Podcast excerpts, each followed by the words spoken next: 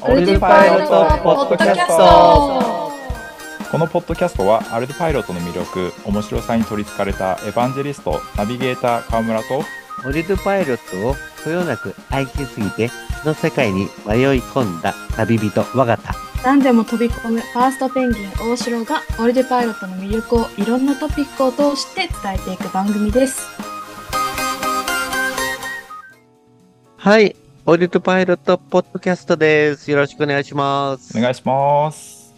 いやー、新年明けて、まあ、初回、挨拶の次、もう本格的な回ですね。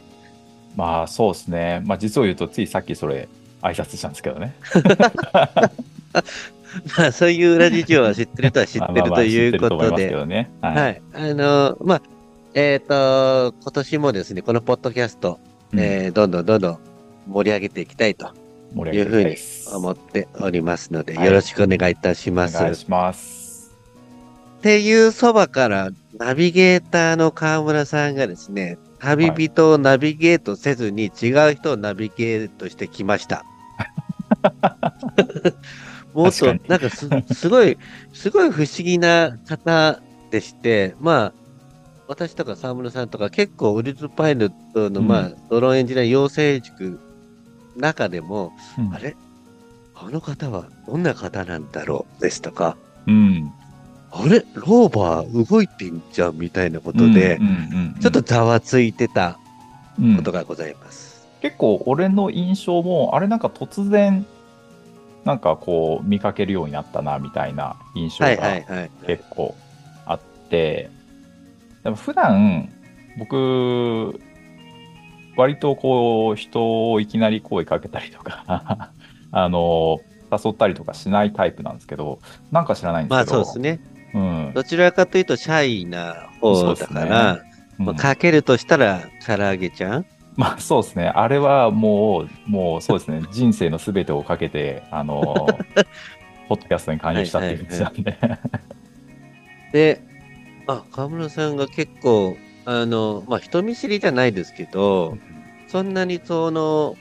まあ、他の、うんうん。本当知らない方に、えっ、と、お誘いするしないですねなないのかなと思って、結構河村さんと付き合い長いですけど、初めてぐらい。そうですよね。そうですよね。はい僕大体だから、仕事とかもそうなんですけど、基本的に初めましての人でこうしないんですよね。大体こう、誰かとこうつながって、ゆるくつながって、こう仕事が始まるみたいなタイプはい。なんで、い、や自分でも不思議ですね。まあ聞いてる方は、もういいから早く紹介してよっていう そうそう ことになって、、そまのだかって。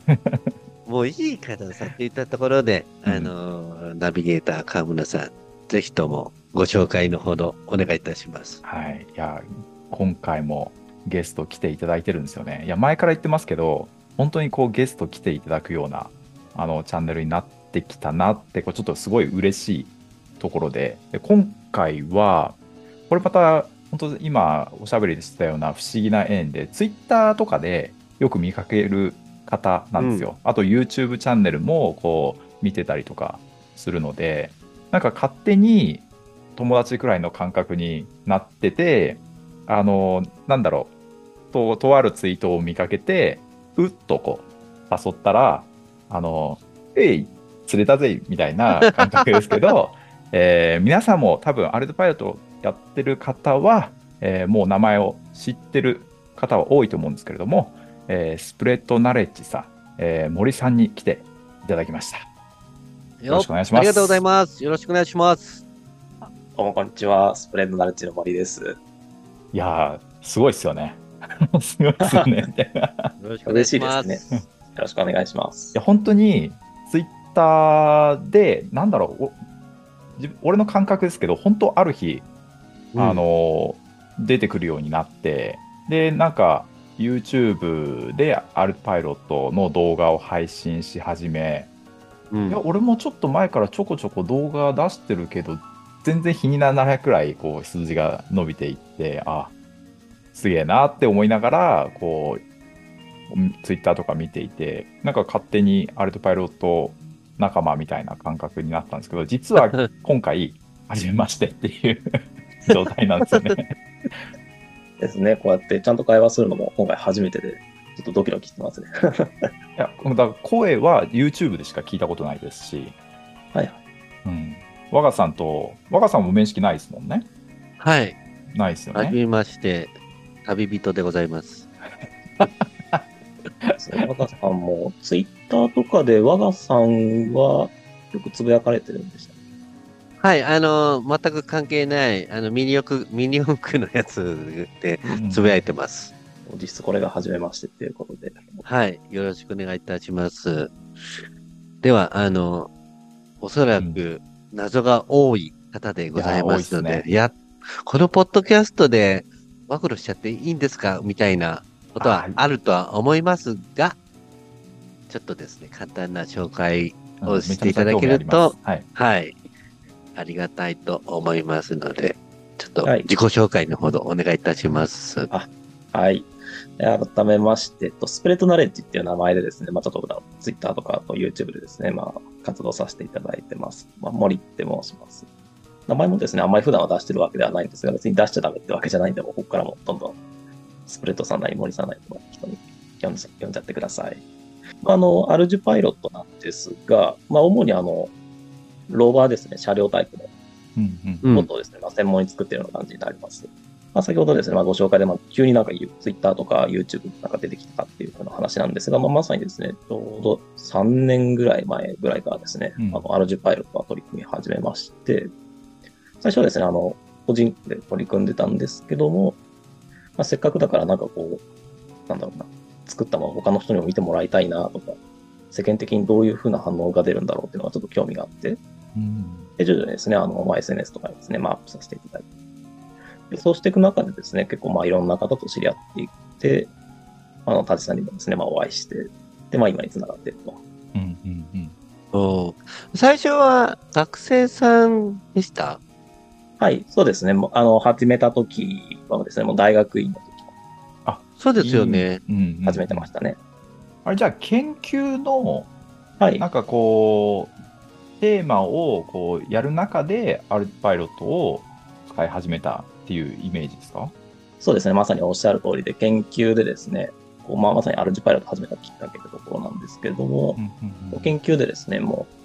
う、どうしてもですね、こう、ローバー、車両が欲しかった。特にちょっと自動で走ってくれるのもないかなっていうところで、うんでちょうどですね、アルジュパイロットのことを偶然知って、じゃあせっかくだからあるんじゃないか使ってみようよっていうことで、まあそれがですね、まあ今にも至る。ちなみにその研究の時って、まあ、自動で走る車両がないかなっていうことなんですけどはい。何をその研究でしようとしたんですか？結構興味があります。あ、そうですね。もともとですね、あの研究どういうことに使おうとしてたのかっていうと、うん農業ですね、あの、うん。農地とかでですね、自動で、まあ物を運んだり、あとセンシングデータを取ってきたりとか、うん。っていうことをですね、まああの、まあ、ロボットで自動でさせたかっていうのがありましたね。うん。もともとですね、私、あの、出身、まあ、さっき学生してたって言ったんですけども、もともと、まあ、農学部の人間なんですね。で、本当にもうね、あの、もともと、なんだろう、クワとか持って農作業してるような、そういった人間だったんですが、ちょっと途中で、まあ、方向、研究室とかですね、まあ、いろいろテーマとかも方向転換して、ですね、まあ、ロボットを始めようというふうになったんですね。えじゃあそれまでごめんなさい。えっ、と結構イメージでこう、なんだろう。あのロボティクスなのかこうメカをやってきてるようなイメージを勝手に持ってたんですけどもともとそうじゃなかったってことですか？そうですね、全然全く専門外って言いますか、へえまあえあの、プラモデルとか作って、まあ、物作るのは好きだったっていうのはありますけども、ー意外。専門で言うと全然別でしたね。ラジコンとかもあまり触ってない感じですか？ラジコンもそうですね、ちっちゃい頃に少し遊んだかなぐらいで、だから本当にもう10年ぶりぐらいに、プログラミングとかそういうのは？まあ途中から研究の都合上学び始めたんですけども、大学の普通のキャカリキュラムとかだと、プログラムをほとんど触れたことがなかったですし、こういう、まあ、え IT 系のはもう全然わからなかったですね。ーもうあれですか？化学専門ですか？農薬とか肥料とか。そうですね、もう土壌の話であったりとか、あうんと植物の、まあ、生物、生物とかですね、こう植物がどういうふうな、まあ、生理現象で大きくなっていくのかとか、うんうん。生育の様子を見たり、天才ですか？え？びっどういうこくりすねもう本当にもう、あの、皆さんのご想像の、なんか、まさにザ農学っていう感じで、へへーいやえ一番意外。一番意外なとこでした。私も意外ですね。だ こうなったのは。えええそうなんですね。あの、クローラーとか詳しいじゃないですか。あれはなんはいか農機具から来てるとかですか、はい。あ、そうですね。もともとですね、あの、まあ、あの、機械とかにもある程度予備知識があったのは、もともと農業の中でも農業機械っていう分野にいたんです。で、はいこういう、まあ、もともとあと機械が好きだったので、こう、うんいろんな車両であったりとか、うんうんうんいうのはですね、あの、まあ、もともと興味があって予備知識もただそれだけだと確実にあの、アルジュパイロットとかまではたどり着けなかったんです。で、どうしてじゃあ何でしょう。実際に物を作ったりとかっていうところまでたどり着いたのかっていうと、実はいろんな、あー家庭があの、それちょっと第2部に行きましょう、その話は。こう、なんかネットの世界って面白いですね。本当にこう、まあ、アルトパイロットっていう共通キーワードだけで、勝手に、まあ、僕がこう、親近感を持って、こうやって今日来ていただいて、勝手に自分が思い込んでた、こういう人かなって思い込んでたんですけれども、実際今こう話聞いてみて、全く想像もしない方方角からこう話が来て、面白いですね。いやありがとうございます。いや、それでこう、やっぱり、改めて思ったのが、そういう、なんだろう、あの、ロボティクスだとか、プログラムだとか、そういったベースがなくても、アルパイロットを使って思い描いているようなメカだったりとか、ソリューションを作り出せるんだっていうのを、なんかまさに実証していただいたような、そんな感覚に今なりましたね。ですね、本当に。R2S ですね、R2S。い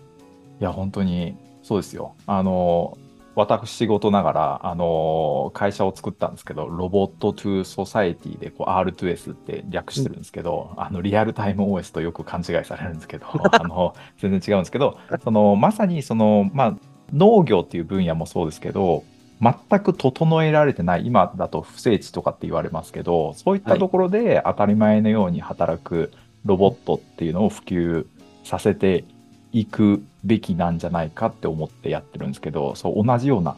ことをあのやっていて、だから余計に僕が親近感を感じたんでしょうね。うんいや、すごいですね、うんオリルパイロットとかって。もうメカ、メカの人とかプログラムの人から入ってくるのは、まあ、自然な流れかなと思っていたけれども、まあ、やっぱりアルジュパイロットの力なのかなと思いますね。本本当にこう、なんでしょうね。まあ、あの、アルジュパイロットがなかったら、やっぱり計画だけで終わってた。やっぱりできないよねっていう形で終わってたんじゃないか。じゃあもともとその研究もアルパイロットを知ってて、それありきで計画を立てたんじゃなくて、はい。あの研究こういうことがしたいっていう先にその、まあ、目的みたいのがあって、まあ、それでこう模索してる中でアルパイロットを見つけたみたいな。はい、そうですね。もうなんでしょうね。こう、まずはやってみたいことっていうのがいくつかうん上がってて、うんで、まあやっぱりその中でもいくつか、じゃあ実際にできるのどれだっけっていうふうにちょっと、現実見てちょっとはいはいはい絞り込んでいくわけなんですけども、アルジュパイロットがなかった場合でも一応こう指導操作で動くようなはいはいはい。はいトを考えてうんたんですけれども、それだとやっぱりこうなんでしょうね。まあ研究としてなんでしょうね。ううんん、もう一つ何か欲しいなっていうことうんで自動化できたらいいよね。で、自動化じゃできそうなものなんだっけって探してるうちにやっぱりアルジュパイロットがなんとかたどり着く。なるほど。で実際に触ってみると、こう、まあ、最初の頃はやっぱりよくわからないんですけれども、ドキュメントとか、あとこうなんでしょう、ネットで今情報がやっぱありますので、うまく組み合わせてこう動くじゃないかってなって、うんうんうんで、じゃあアルジュパイロット使って本格的に実験していこうか、うん。流れになる。あの、キーワードは自動化ですか？その研究の。そうですね、研究、自動化はですね、あの、研究テーマの一部分になるかな。うんはいはい。テーマとしてはですね、こう、まあ、農業のまあ、機械化体系ですかね、作業体系、ロボットとかそういう自動のものもある。うんそうしたものも使っていった上で、じゃあ農業をどういうふうにしていけば、まあ、人もどんどん減っていってるので効率的に回せるんだろうか。なるほど。うんうんうんうん機械があったとしても、こう、やっぱりこう、どう使っていくかっていうところが定まってないと、うんはいはいはい。一部だけ能率が上がった、でも全体が見たら、うーん、みたいな。ああ、なるほど。全体を見ていかなきゃね。まあでもやっぱり全体いきなりするのは無理なんだけども、やっぱりその一部分とか、要素要素の研究、うんうんうんここを自動化したら本当にどういう能率が、どれだけ能率が上がるんだって。ああ、基礎的なところはでもまずデータ取れるよねってこと。やっぱじゃあやる意味は、やる価値あるよね。まあどれもかけたらもうできなかった。まず人がやってるところを機械化して、で、まあ遠隔化みたいにやって、まあ最終的に自動化をやって、もう全体的に効率が良くなったら本当にロボットが有効だよね、みたいなのを目指して、でもそれで結局のところ、まあ農業というか食料がちゃんと人が減ってたとしても、賄える世界を目指すっていう感じなんですかね。そうですね。まあ、理想の姿はあ素晴らしいうん素晴らしい。なんか、勝手にですけど、なんか将来一緒に仕事してるそうな気がします。で、そうですね。特にそね、の今年からは。農業っていう、まあ、ロアルトパイロットっていう入り口、僕だからあの IT エンジニアから入ってアルトパイロットっていう路線なんですけど、で、はい。でロボットを作ってサービスを今提供してるんですけど、まあ、農業とかももちろん、あの、ターゲットには入れてるんですけど、はい。あの、世の中で一般的に語られてる人手不足だとか、農業人いないよね、減ってるよねとかっていう妄想と実社会の実態のギャップ結構感じているんですよ。ちょっとそこら辺についてまたあの オフオフで語りました。いやなんかまさに僕はだから全然違うところからあえてこう外野からアプローチしていくんですけどまたそういうギャップが見えていてあの森さんはやっぱりこうもともと脳というところからこう来て同じこうアルパイロットをこう中心というか共通キーワードにしてこう歩み寄っているのでどこかであの革命を起こすと思うので一旦収録止めて語り合いたいくらいですね。いや、これはまた大きいテーマですね。うん、いや、そう本当に大きいテーマだし、うん、うん。スピンオフで、あの、夏ぐらいか。あの、うんあ夏は農業忙しいかな。なんか、うんあの、ちょっとですね、その辺、深掘りして聞いていきたいですね。いや、ちょっとまた、それは別の回でぜひ話したいですね。うんです。ね。夢が膨らみますね。はい。